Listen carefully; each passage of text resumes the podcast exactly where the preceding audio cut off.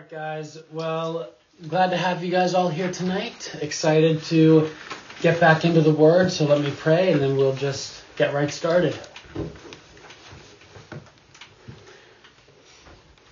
Father, we do thank you for this opportunity that you've given to us, Lord God. We thank you that you have gathered us as individuals into the body of Christ, Lord, and that we grow alongside of one another, that we encourage each other, and Lord, that when we dive into your word, when we study scripture, Lord God, that is your means of grace. This is your revelation to us, Lord God. Your spirit works through these very studies. And so, God, I do pray that your Spirit will be at work this evening, that you'd be helping all of us to not only better understand your word on an intellectual level, but, Lord, on a spiritual level and in a way that impacts our day to day living and our assurance of faith before you, Lord God. I pray that you would be building us up, fortifying our hearts, and building us in maturity.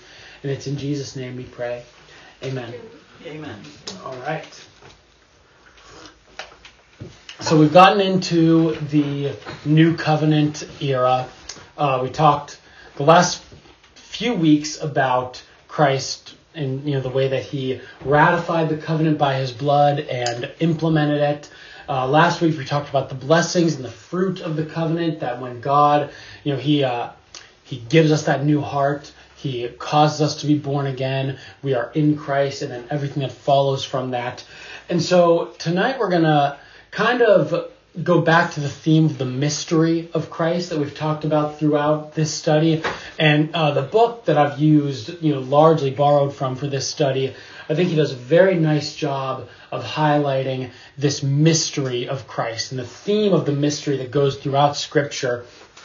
And so that's what we're going to talk about tonight is how in Christ all the mysteries of the old covenant are fully revealed and then the impact that that had on the Jews of his day and you know on the Gentiles as well. Um, so if you guys want to turn to Ephesians chapter 2, that's where we're going to start tonight.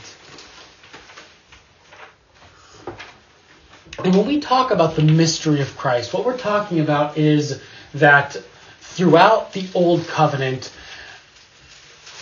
God's plan of redemption was being revealed, but it was being revealed in an obscure way. And it wasn't until Christ arrived and proclaimed that the kingdom is at hand, and especially, particularly after the resurrection and ascension of Christ, that all of those shadows and types of the old covenant became fully visible, and you could understand what all of them meant all along. So that's what we mean when we talk about the mystery of Christ. And the shift from the old covenant to the new had radical implications on, you know, Jew and Gentile alike. So, like I said, Ephesians 2, beginning in verse 11,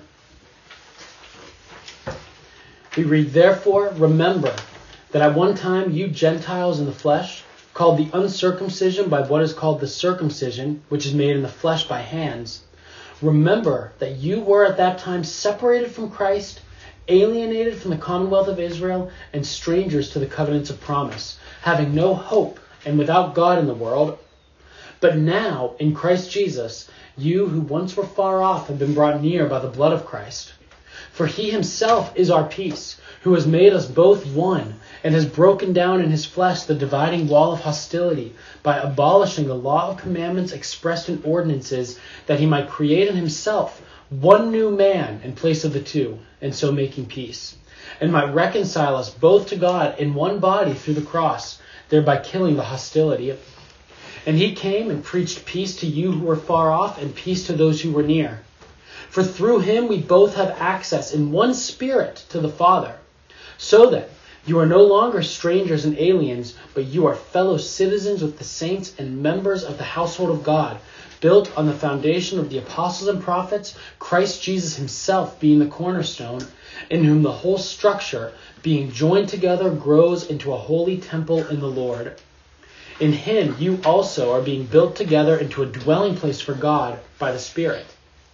For this reason, I, Paul, a prisoner of Christ Jesus, on behalf of you Gentiles, assuming that you have heard of the stewardship of God's grace that was given to me for you, how the mystery was made known to me by revelation, as I've written briefly. When you read this, you can perceive my insight into the mystery of Christ, which was not made known to the sons of men in other generations, as it has now been revealed to his holy apostles and prophets by the Spirit. This mystery is that the Gentiles are fellow heirs, members of the same body, and partakers of the promise in Christ Jesus through the gospel. So we'll end there for now. And so you see there Paul talking to the Gentiles and emphasizing that previously you were separated from Christ, without hope, without God in the world, you were in darkness, you were the uncircumcision, but now something has happened where now you are united with Christ. And there he says at the end that this is the mystery of Christ, that the Gentiles, along with the Jews, are fellow heirs, members of the same body, partakers of the promises of the gospel in Christ. And so, what we have though, sometimes when we see these things and you see such a radical shift in the way that God is working, we can perceive that, or some may perceive that as God is adjusting, God's changing his plans. The reality is that God has always, from all eternity, had one our overarching plan throughout history. And that plan that we've talked about time and again is to establish his kingdom in creation through Christ and to dwell among an elect and redeemed people in his image. That has always been the plan of God from the beginning. It's not that he has different plans for, you know, one plan for the Jews and one plan for the Gentiles. It's not as if that God has to change his plans based on human behavior, that God has to adjust based on how his creatures act. This has always been the plan, which is designed ultimately to bring a blessing to the whole world and to bring redemption and the restoration of all creation. That has always been the one plan of God.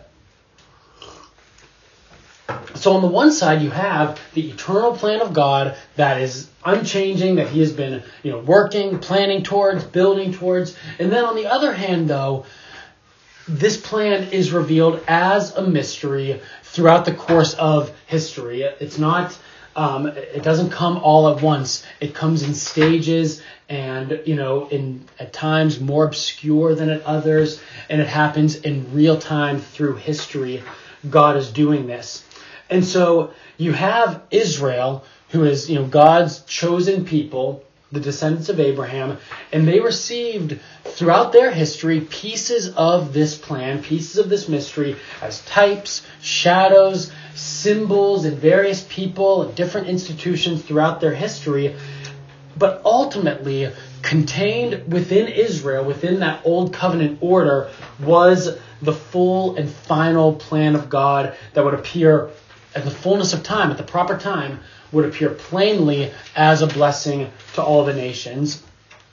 So that's the reality of you know what God is doing, what He had been doing throughout the Old Covenant. And the thing is, the entire Old Covenant, everything about it, all the leaders, all of the institutions, all of the events, all of them were a means to God's ultimate end. They were not the end in itself. As we go through tonight and next week, we're going to see that that was the big mistake that the Jews made in Jesus' day and in the apostles' day was that they thought that the old covenant was it, that this was the thing. But in reality, everything about it was simply a means to God's ultimate end of bringing his kingdom into creation. And we've talked about this, and we'll talk about it a little bit more tonight, that every part of the Old Covenant was designed to draw attention to um, you know, to, to draw the people's attention to the blessing that was going to fulfill perfectly everything that the old covenant um, was able to do incompletely. And so, you know, we've talked about the sacrifices and we've talked about the temple and the tabernacle and the kings and all the shortcomings with all of those things. They were good and they had real use and real value. They were real blessings, but they were designed to bring the people's attention to that promised ultimate blessing that God was going to bring into the world. And it was going to fully realize everything that these things approximated. Does that make sense? And so it was it was Israel as God's ordained covenant people who were his appointed means of bringing the Messiah into the world, bringing the Christ, the King over the kingdom, into the world. Um, it was this you know specific Jewish people who were going to bring this specific Jewish Messiah into the world, and yet ultimately being Jewish had nothing to do with whether or not someone could receive the blessing of the Messiah. And again, that was the big mystery. That's what Paul says in Ephesians that we just read, that this is the mystery, that it's not just for the Jews, but it's for the Gentiles also. That even though the Messiah who was brought into the world as Abraham's offspring, a Jewish Messiah for a Jewish people, and yet to enjoy the blessing of the Messiah has nothing whatsoever to do with being Jewish. That was the you know the big mystery that was hidden throughout all the ages, but at the proper time God revealed in Christ. And so from the beginning of the old covenant, the if you guys think all the way back to you know the, the classes we did on Abraham, the promise of God to bless all the nations through Abraham's offspring was present. That was one of the very first things that God said to Abraham In you, all the nations of the earth will be blessed. And so you have this, you know, kind of seed form of the gospel in this proclamation to Abraham that he is going to, you know, from his offspring, the nations will be blessed. That was always a part of the old covenant, uh, you know, m- order, I guess you could say. You know, that, that end goal of the blessing to the nations was always there. And yet, throughout history, it became very, very easy for the Jews to forget about that part of the blessing, the main blessing, that they were going to bless the nations. It became very easy for them to forget about that because God worked so uniquely, so specifically, and so particularly in Israel. The other nations, it's hard for us to understand this now because we live in such a connected world and Christianity has had such an impact on the world. But throughout the old covenant period the other nations that was the outer darkness. That was that that was you know there was no light there. It was just deep darkness no understanding. They had no knowledge of the true god. They were you know not even a second thought to the jews practically because they were just in that depth of darkness the gentiles were seen and you know under the old covenant were unclean. They were outside of the covenant. They were uncircumcised. And, you know, for the Jewish mindset, you know, if you think about the Old Testament, all the rituals, all the cleansings, all the sacrifices, everything that the Jews had to go through to even somewhat dwell in the presence of God. And even then, only the high priest could go into the holy place, and him only once a year. So even to be kind of in the uh, derivative presence of God for the Jews. You had to go through all this cleansing, all these ceremonies, all these rituals. The Gentiles were nothing. They were unclean. They couldn't even begin to draw near to God um, unless they were going to go through you know the whole process of becoming Jewish. They were going to be circumcised. They were going to observe all the ceremonial laws, and also all the expectations that built. You know, we talked in this class about kind of the messianic expectation that built among the Jews, especially during the period of you know the kings and the exile, that expectation, so much of it seemed so uniquely, you know, for Israel. You know, the it was going to be you know, a king from the line of David who was going to sit on David's throne in Jerusalem. It was just so focused on Israel. And again, even if a Gentile wanted to become a covenant member, they had to become a Jew. They had to be circumcised. They had to go through the rituals. And so the expectation that had built for the Jews as we enter into the New Testament period, uh, it became very much the same as how it had always been. They were thinking their mindset was on all that they had ever known. Well, you know, the Gentiles are welcome to come and join us, but they've got to go through all these rituals and all these processes. That was their mindset. And so they were expecting a Messiah, a king, who was going to come and who was basically going to do the same thing that David had done, only on a larger scale. That it was going to be, yes, the nations were going to be able to come, that there would be peace, that people would flock to Israel, but it was going to be Israel. It was going to be what they had always known. It was basically going to be a reconsummation of the old covenant kingdom with the old covenant order going on in perpetuity. They had no concept that God was going to do something radically different from what he had done with them. And so to them, the way to God was was and always would be through Jewishness, through being Jewish. That was the way to God. And to them, that was the only way to God. Do you guys have any questions or anything so far? All right. So Jesus arrives, and you know he comes as the Messiah. He is the revelation. He is the fulfillment of all the shadowy mysteries throughout the Old Covenant. Um, and Jesus came proclaiming the kingdom first to the Jewish people, and that's very intentional and very important for us to understand that the Messiah was the natural birthright of Abraham's offspring.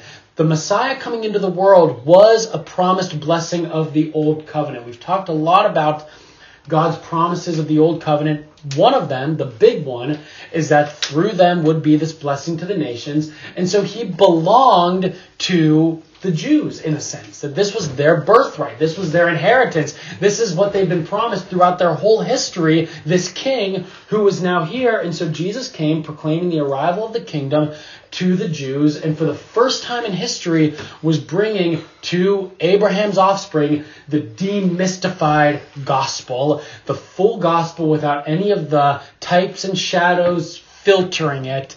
It was the plain, clear light of God's plan of redemption through Christ to the offspring of Abraham. And Jesus was mindful of his particular mission to the Jews. If you guys turn to Matthew 15, Jesus has an encounter with a Canaanite woman And we see the way that Jesus responds and how he understood the nature of his mission was to proclaim to the Jews, to God's old covenant people, that the new covenant, the new kingdom had arrived and that they were to receive that kingdom. Matthew 15, uh, beginning in verse 22. Behold, a Canaanite woman from that region came out and was crying, Have mercy on me, O Lord, son of David. My daughter is severely oppressed by a demon. But Jesus did not answer her a word. And his disciples came and begged him, saying, Send her away, for she's crying out after us. And he answered, I was sent only to the lost sheep of the house of Israel. Now, Jesus does go on to grant this woman's request, but we notice Jesus, his you know initial response, and you see this throughout, is that he was sent to the people of Israel. He says the same thing to the Pharisees. He says, I do have other sheep who are not of this sheepfold, that he is ultimately, he knows that the Gentiles are coming, but first and foremost, he was to proclaim the gospel to Israel. With the woman of the well at John 4, Jesus says something similar that the time is coming when neither on this mountain nor anywhere else does it matter that people are going to worship God in spirit and in truth. That salvation, though, is of the Jews, meaning that the Messiah comes through the Jews and he comes to them, but ultimately it's not going to matter where people worship God. What matters is that they worship him in spirit and in truth.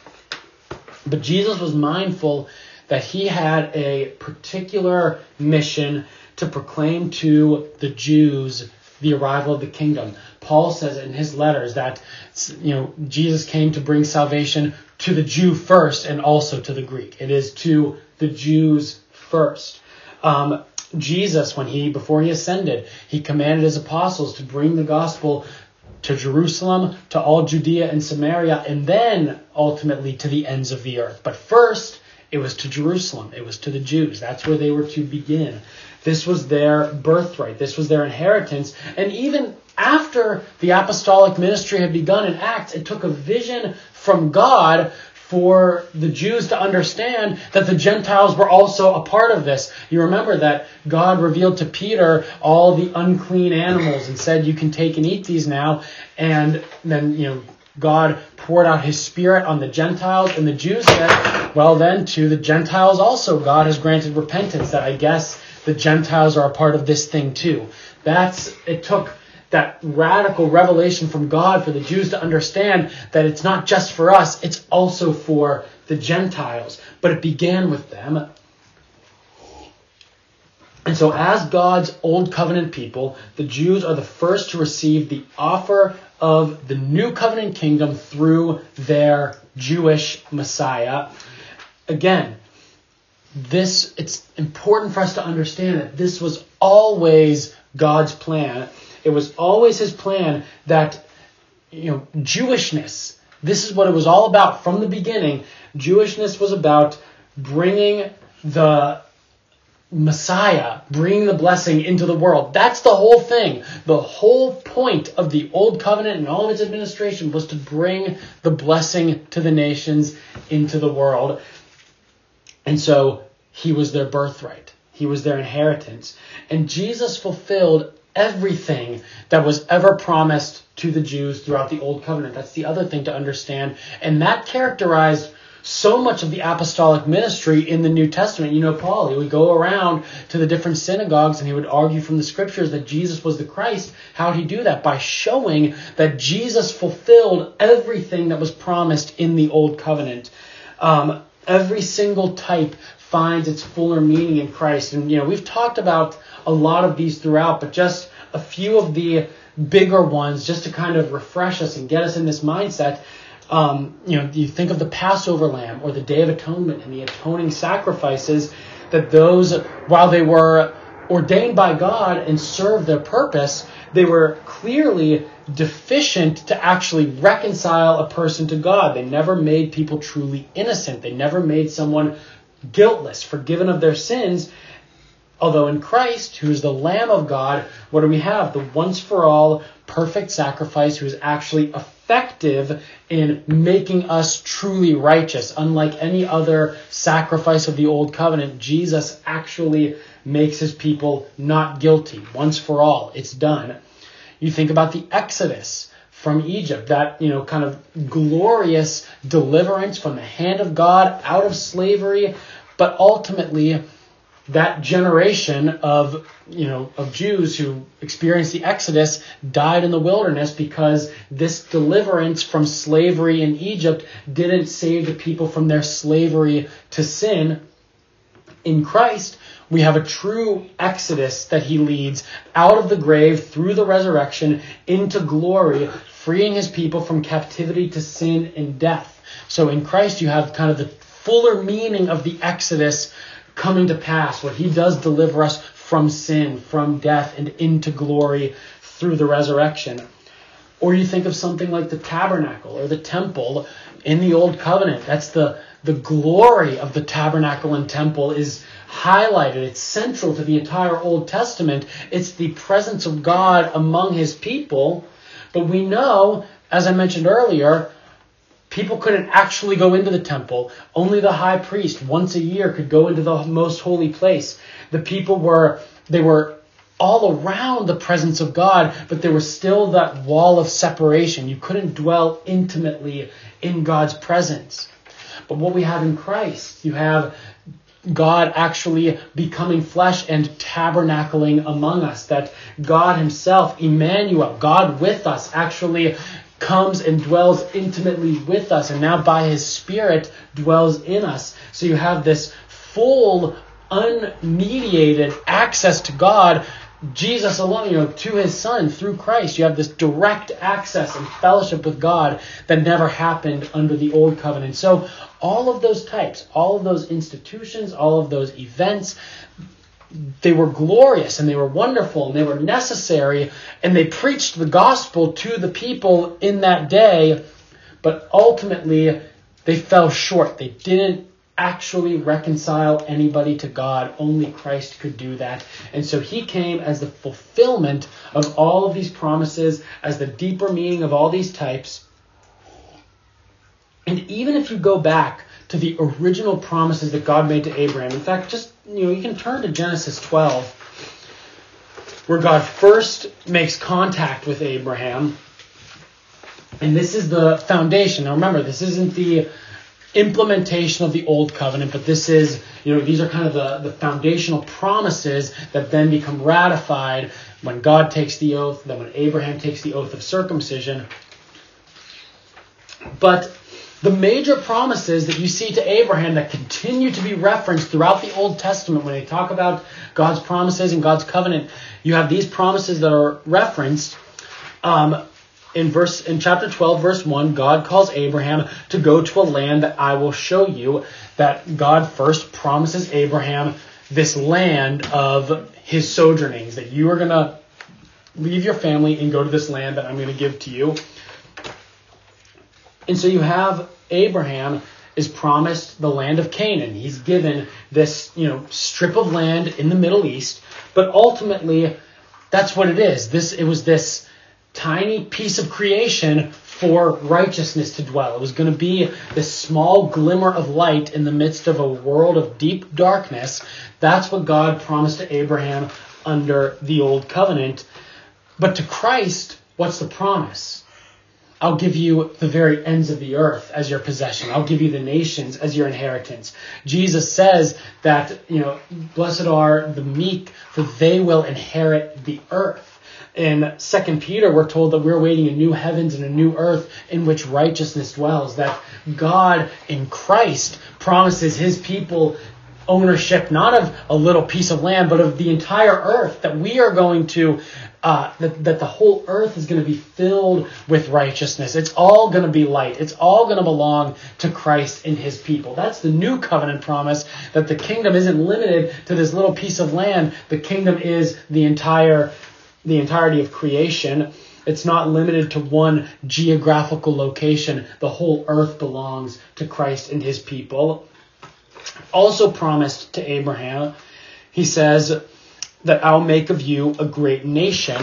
That comes with two promises offspring and kings. Those become more explicit later because if he's going to make Abraham a great nation, first of all, that means there's going to be a lot of people that come from Abraham. And if it's a nation, they're going to be ruled by someone. And so either they're going to be slaves or they're going to be ruled by Abraham's offspring. We've talked about this.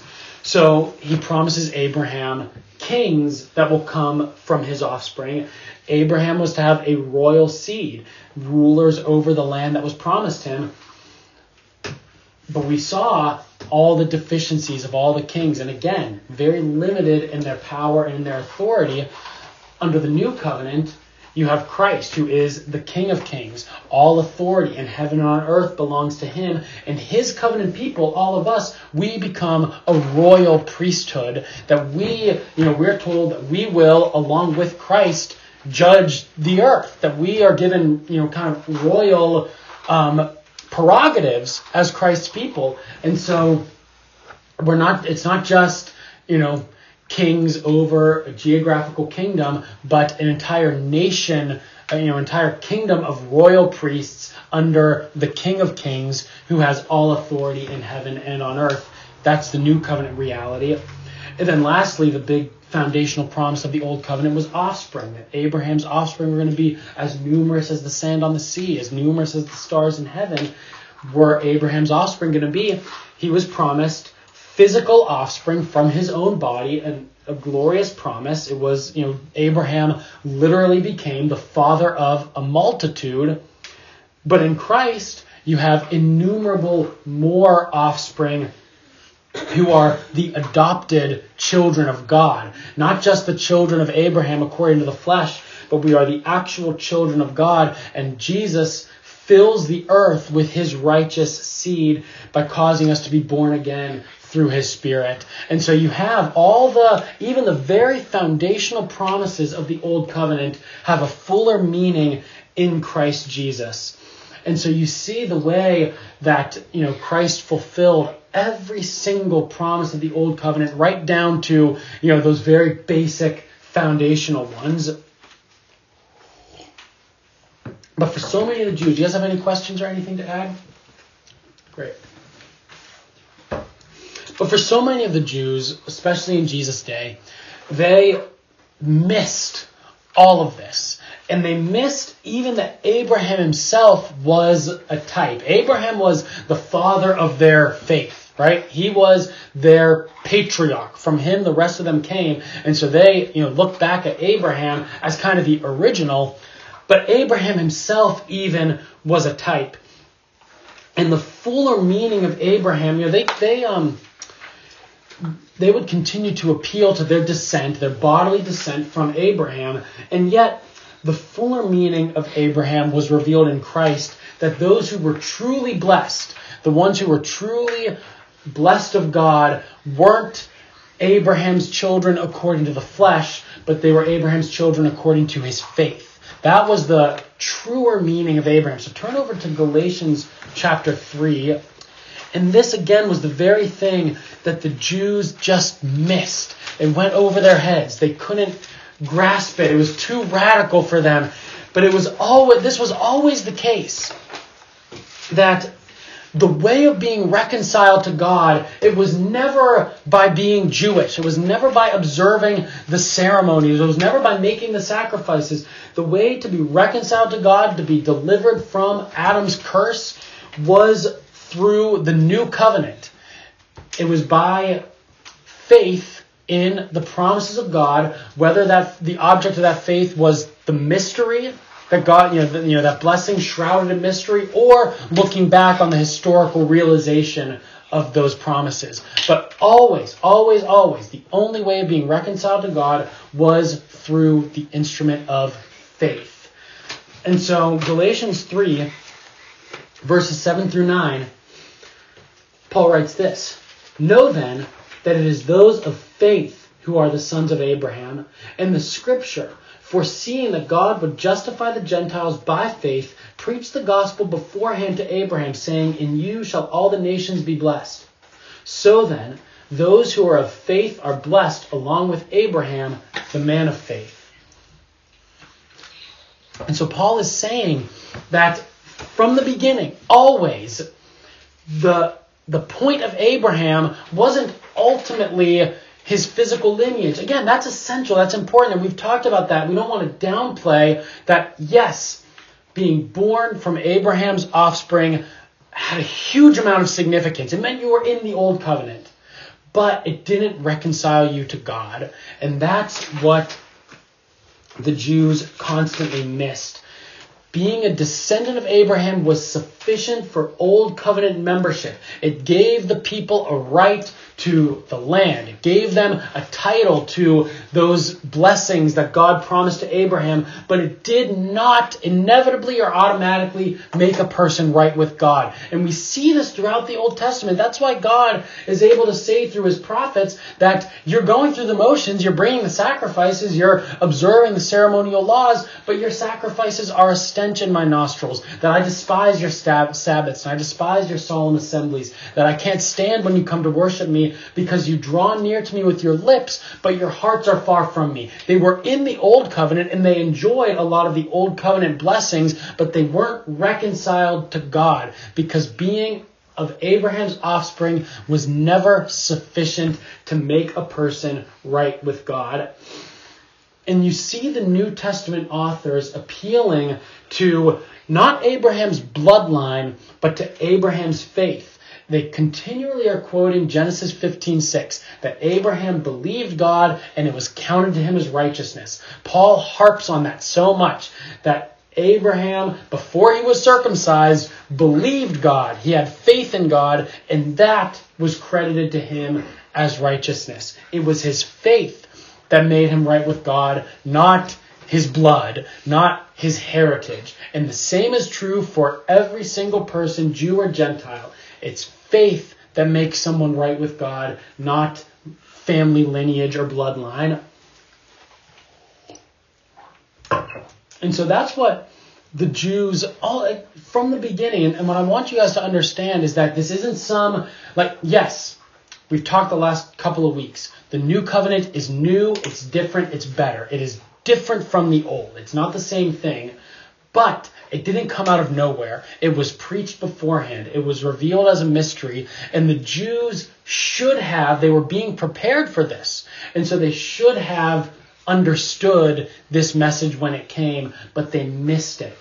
They should all along have been imitating Abraham's faith. Throughout the whole Old Covenant period, they should have been imitating Abraham's faith instead of appealing to their circumcision and their sacrifices. It was always faith that made someone truly enjoy you know that reconciliation to God and ultimately the blessing that was going to come. And that was, you know, John the Baptist made this point in his ministry when he said to the Pharisees, Don't say we're children of Abraham. God is able to raise up from these stones offspring for Abraham. And it didn't matter that you were, you know, born of Abraham's flesh. That wasn't going to make you right with God. You still needed to repent and, and you know, put your faith in this Messiah. God is able to take, again, he said, from these stones, he would take the Gentiles and make them children of Abraham in a more real sense than his physical children were. Does that make sense? Yeah, so look, you know, you said that um, the Jews, they missed it, but that would it be more accurate to say a lot of Jews missed it, yes. not all of them? Yes, absolutely, not all of them. And of, of course, you know, Paul and the apostles and the thousands who were converted at, you know, Pentecost, but yes, generally speaking, the Jews of Jesus' day missed it. And we'll, you know, talk a little bit more about that. But yeah, you're right. Not all of them missed it.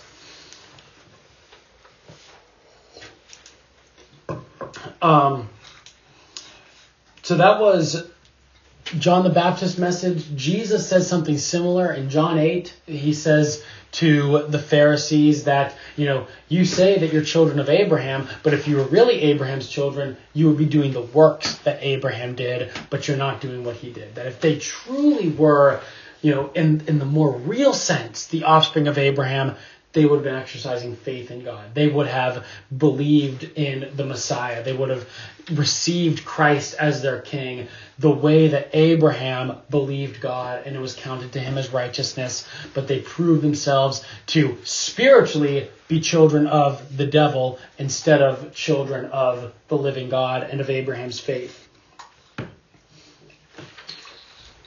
So those unbelieving Jews, yes, they were Abraham's offspring outwardly, but in the deeper, truer, spiritual inner sense, they were not Abraham's offspring. And the um,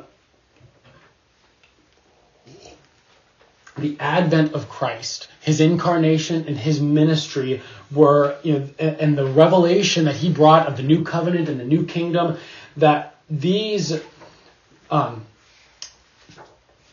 it was these that showed that um, that it was this faith that really mattered, that it was truly, you know, faith in him that actually mattered, and that ultimately Jewish identification was not necessary to be made right with God. That was fully revealed in Christ. Again, it was always there in seed form. It was always faith that mattered, but when Christ came and he fulfilled all those types and all of those institutions and all the ceremonies, that's what fully unveiled the mystery that it was faith all along that what that made someone right with God, not a Jewish identity.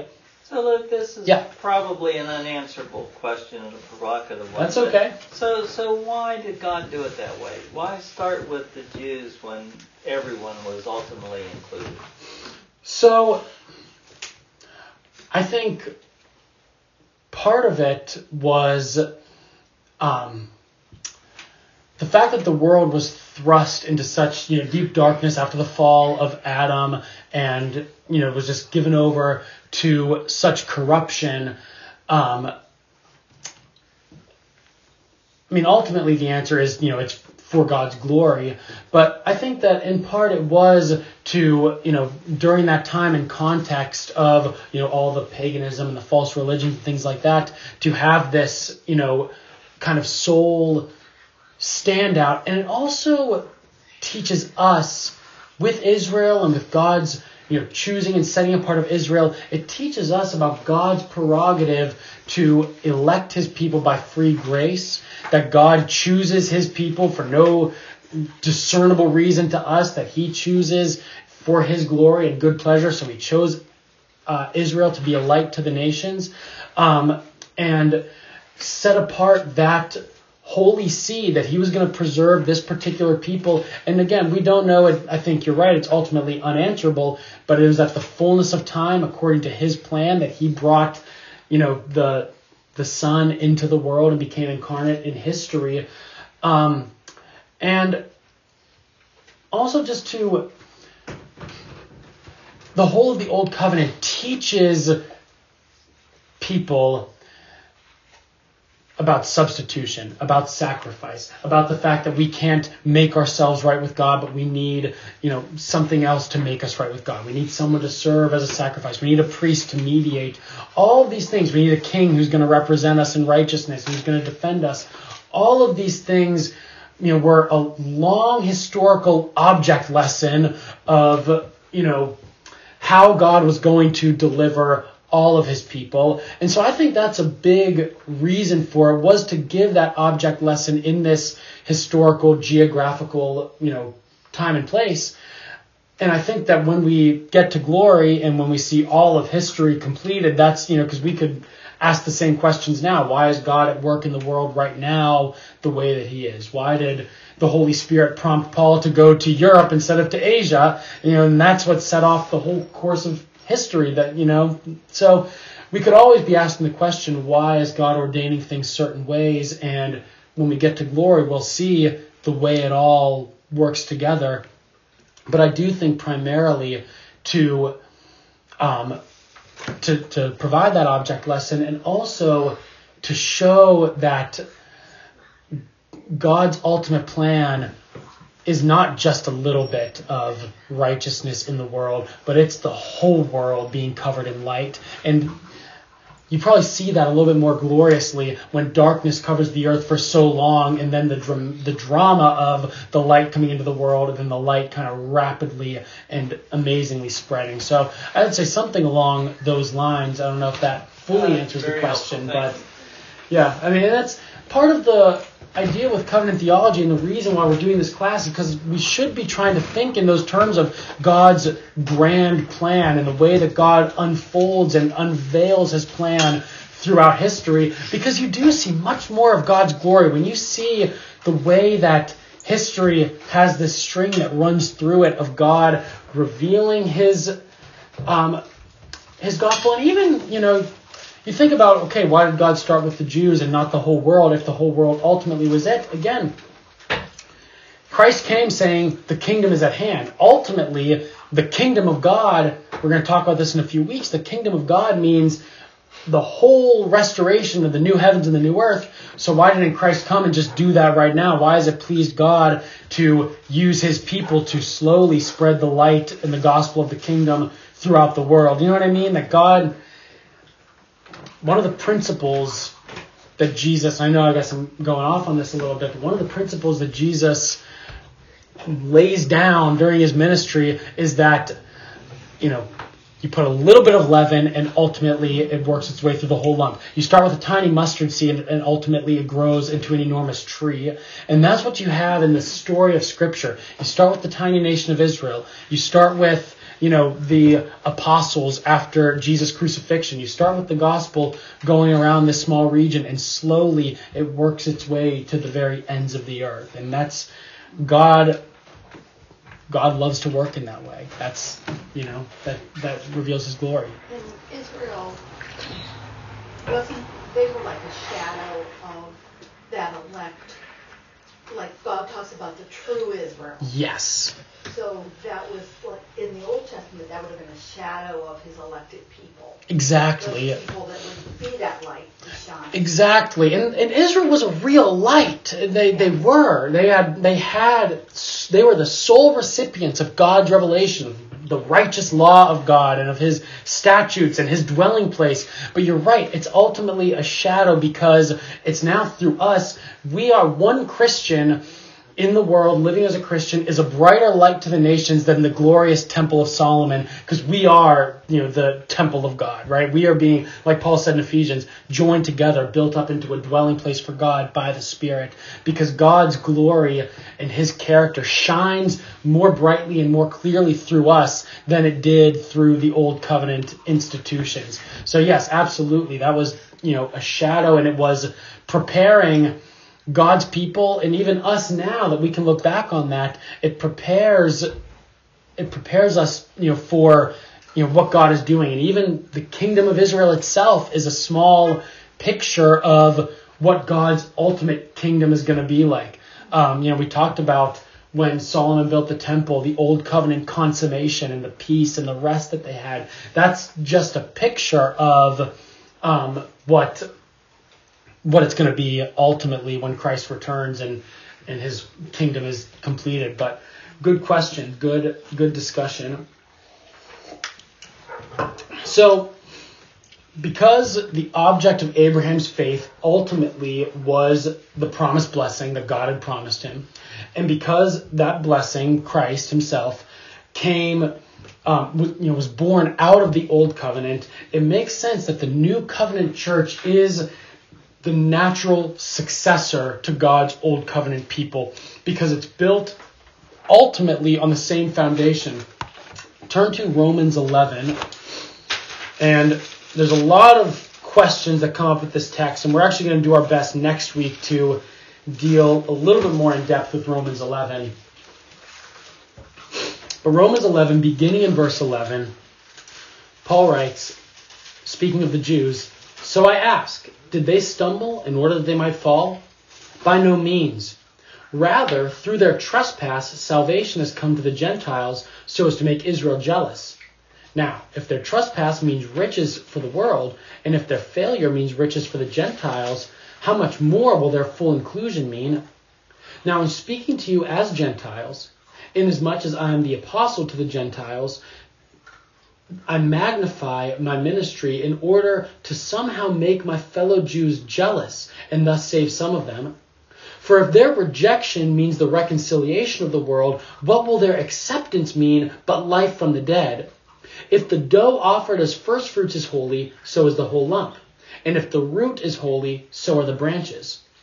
But if some of the branches were broken off, and you, although a wild olive shoot, were grafted in among the others, and now share in the nourishing root of the olive tree.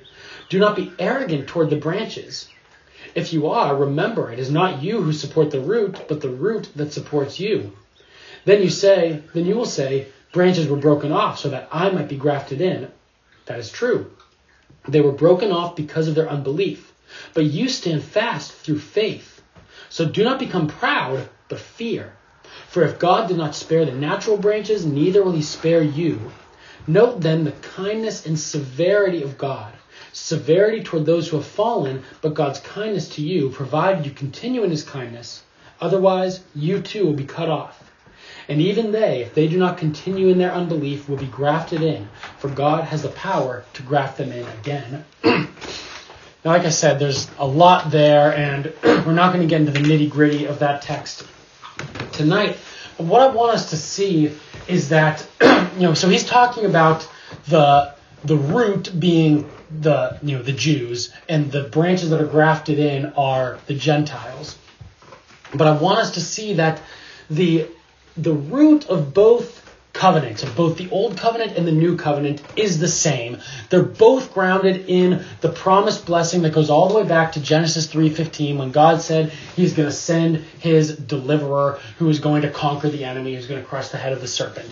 That's the foundation, the root of both the old and the new covenants is hope in that promise. So, but many of the natural branches, that would be the Jews, they neglected the root. They forgot their whole purpose for existence. The whole purpose for the Jews to exist was to bring that blessing in the world, and they forgot, many of them forgot that that's why they were there in the first place. They neglected the root, and so they were cut off. But the Gentiles, those, you know, the wild olive shoots that he talks about, they were grafted onto the root through the only means that truly ever gave one life from the root, and that was faith in the promise. Does that make sense? Is that you know, I know that's that doesn't fully explain that passage, but I want us to kind of get that that both the old covenant and the new are rooted on that same promise that God is going to send his conquering king to defeat Satan. That's the foundation of both covenants, and always the way to get life from the root was through faith. And when Christ came, he exposed that many of the natural branches, many of the Jews, didn't actually have faith in the promises. They didn't actually, they, they weren't actually being nourished by the root, so they were cut off, and the Gentiles were grafted onto the tree. So, yes, Jewishness was essential, but it wasn't everything. It was essential to bring the blessing into the world. It was God's ordained means to set apart this particular people. They were the the the guardians of God's blessing, if you want to put it that way. They were to lay the cornerstone of God's kingdom, but once that was accomplished, Jewishness had served its purpose and there was no reason for it to continue. That's the whole thesis of the epistle to the Hebrews that Jewishness had served its purpose and now there was no reason for it to continue. There was it was done. Once the mystery had been revealed, once the Christ had come into the world, once that cornerstone had been laid, all of the old covenant institutions were entirely unnecessary. That was the great mystery, and they weren't unnecessary because they were unimportant, but it's because they had served their purpose. They had fulfilled what they were supposed to. They had kept watch, they had guarded the promised line, they had guarded that promised blessing, but that blessing had come into the world, the types were revealed, Christ fulfilled everything, and so now all of that was unnecessary. And in the New Testament era, circumcision became the inflection point for all of this. That became kind of the the flashpoint between the you know the Jews who wanted to maintain that distinct Jewish identity and the message of the gospel that said all that had served its purpose. So you had in the New Testament the people who are called the Judaizers, and these were Jews who acknowledged Jesus as the Messiah. They believed that Jesus was truly the Christ, that he was the king, that he was their long awaited hope. But they didn't want to allow specific Jewish identity to become unnecessary. They still thought that a uniquely Jewish identity was necessary to be right with God. They wanted to maintain those old covenant institutions um, because in their minds, and again, you have to remember, these were people who, for the entirety of their history, were taught that if you want to draw near to God, you need to go through these ceremonies and rituals. You need to be made clean. And so they, on the one side, said Jesus fulfilled all of that. But on the other side, they said, but we still need to keep these. We still need to maintain this Jewish identity. And so they thought that for a Gentile, if you wanted to be a believer, if you wanted to be made right with God, be a member of the covenant, then you had to become a Jew first, just like it was under the old covenant. If a Gentile believed in God and wanted to draw near to God, he had to be circumcised, he had to be cleansed. They wanted to maintain that. And so it was adding old covenant works in order to be to receive new covenant blessings, in order to be made right with God. Galatians 5, if you want to turn over there, Paul addresses this. He says, Look, I, Paul, say to you that if you accept circumcision, Christ will be of no advantage to you. I testify again to every man who accepts circumcision that he is obligated to keep the whole law. You are severed from Christ, you who would be justified by the law. You have fallen away from grace. For through the Spirit, by faith, we ourselves eagerly wait for the hope of righteousness. For in Christ Jesus, neither circumcision nor uncircumcision counts for anything, but only faith working through love. So Paul is saying that if you take circumcision, if you say you have to do this one thing to become a Jew and then become a Christian, you've nullified all the work of Christ. You are saying that all of the old covenant law and institutions need to remain in force. The Judaizers were saying that in order to get the blessings of the Jewish Messiah, you had to become Jewish first. And that is not the message of the gospel. That's why Paul says that this is another gospel. This is heresy. There's no life in this because it's making, it's, it's calling all of the promises that were, you know, all the promises that we spoke of last week justification, sanctification, adoption, glorification, all of that. It's calling all of those into question um, by making it in some manner dependent on those old covenant rituals. And so it was threatening the gospel itself, the gospel of free grace through faith in Christ who fulfills all of the old covenant rituals.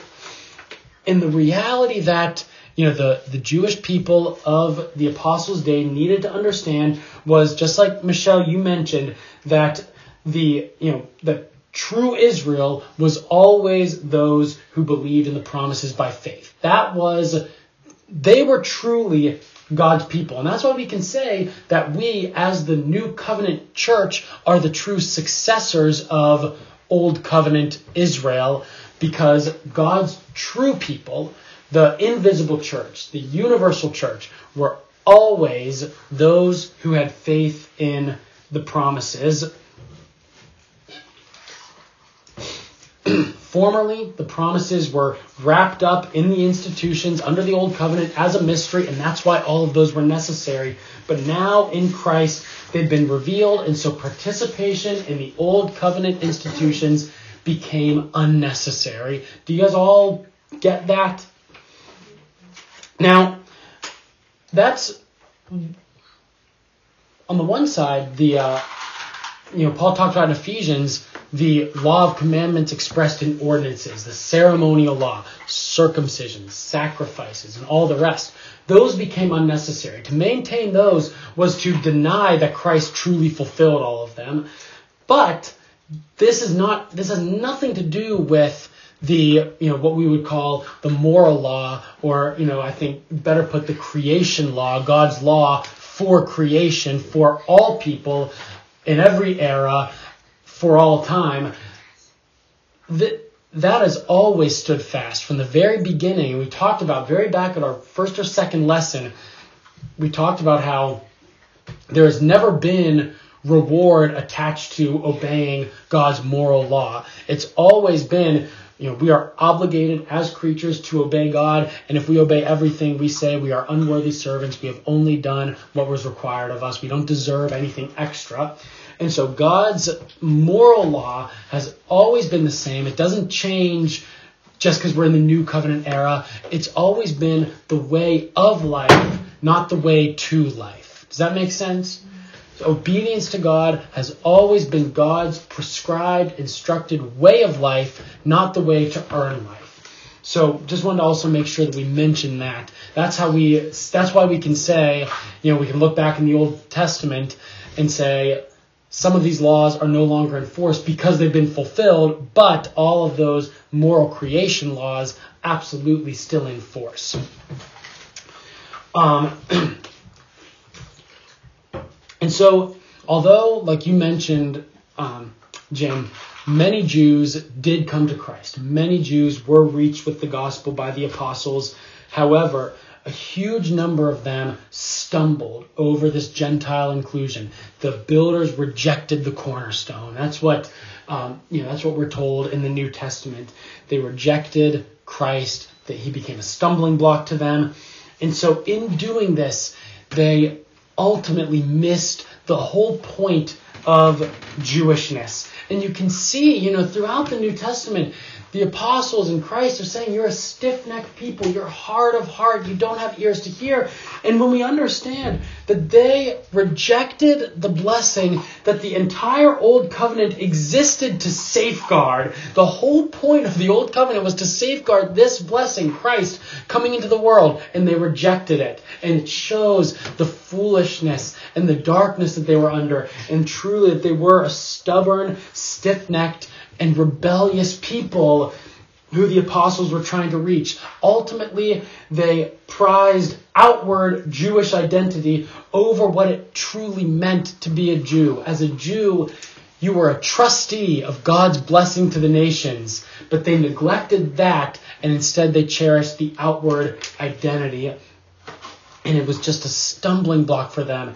The fact that Jesus came to establish a new kingdom in which circumcision or uncircumcision didn't count for anything, the fact that he called Jews and Gentiles alike to the same repentance and the same faith, the fact that he made unnecessary all the ceremonies and all the outward things that set the Jews apart, all of this led to the Jews rejecting their birthright. That's what they did. They rejected their proper inheritance. And so the great irony is that the rejection that led to the new covenant being put into effect, right? Remember we talked about the new covenant was not put into effect until Christ's blood was shed. That's the that was the event that ratified the new covenant.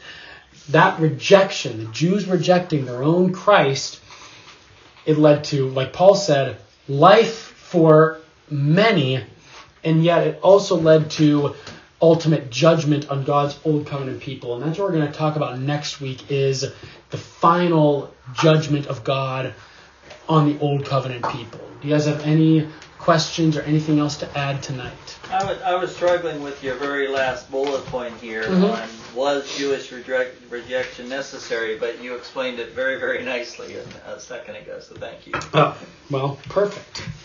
I'm glad. Anything else? All right, let's pray. Father, we do thank you for your word. And Lord, sometimes we can do nothing but marvel at your wisdom. And Lord, it's so true that we don't have your mind. We don't know your ways, Lord God. Your ways are higher than ours. And we can look at what you've done and what you are doing and wonder why and think that we might do it differently. But God, we are just awestruck by the fact that you weave together through individual lives, you weave together centuries of history and nations and peoples, Lord God, into this grand, glorious story of your redemptive work, of you establishing your kingdom, your dwelling place in your creation. And God, we are so privileged to be heirs of this great inheritance and to be ambassadors of this glorious kingdom, Lord God, and spokespeople of this marvelous King. And Lord, I pray that we would live this life full of faith, that you are going to finish the work that you've begun, that you will bring this kingdom to its consummation. And Lord, that we would have full conviction that you have called on us to proclaim boldly to all people the gospel of the kingdom, to spread the light everywhere we go, Lord God. I pray that you would help us to do this, that you would give us zeal for this work, Lord, and that you would give us great faith in knowing that your spirit fills us. And so we are effective in the work that we do as we do it in faith according to your will. So, God, fill us up, fill us up all the more with faith. In Jesus' name, amen.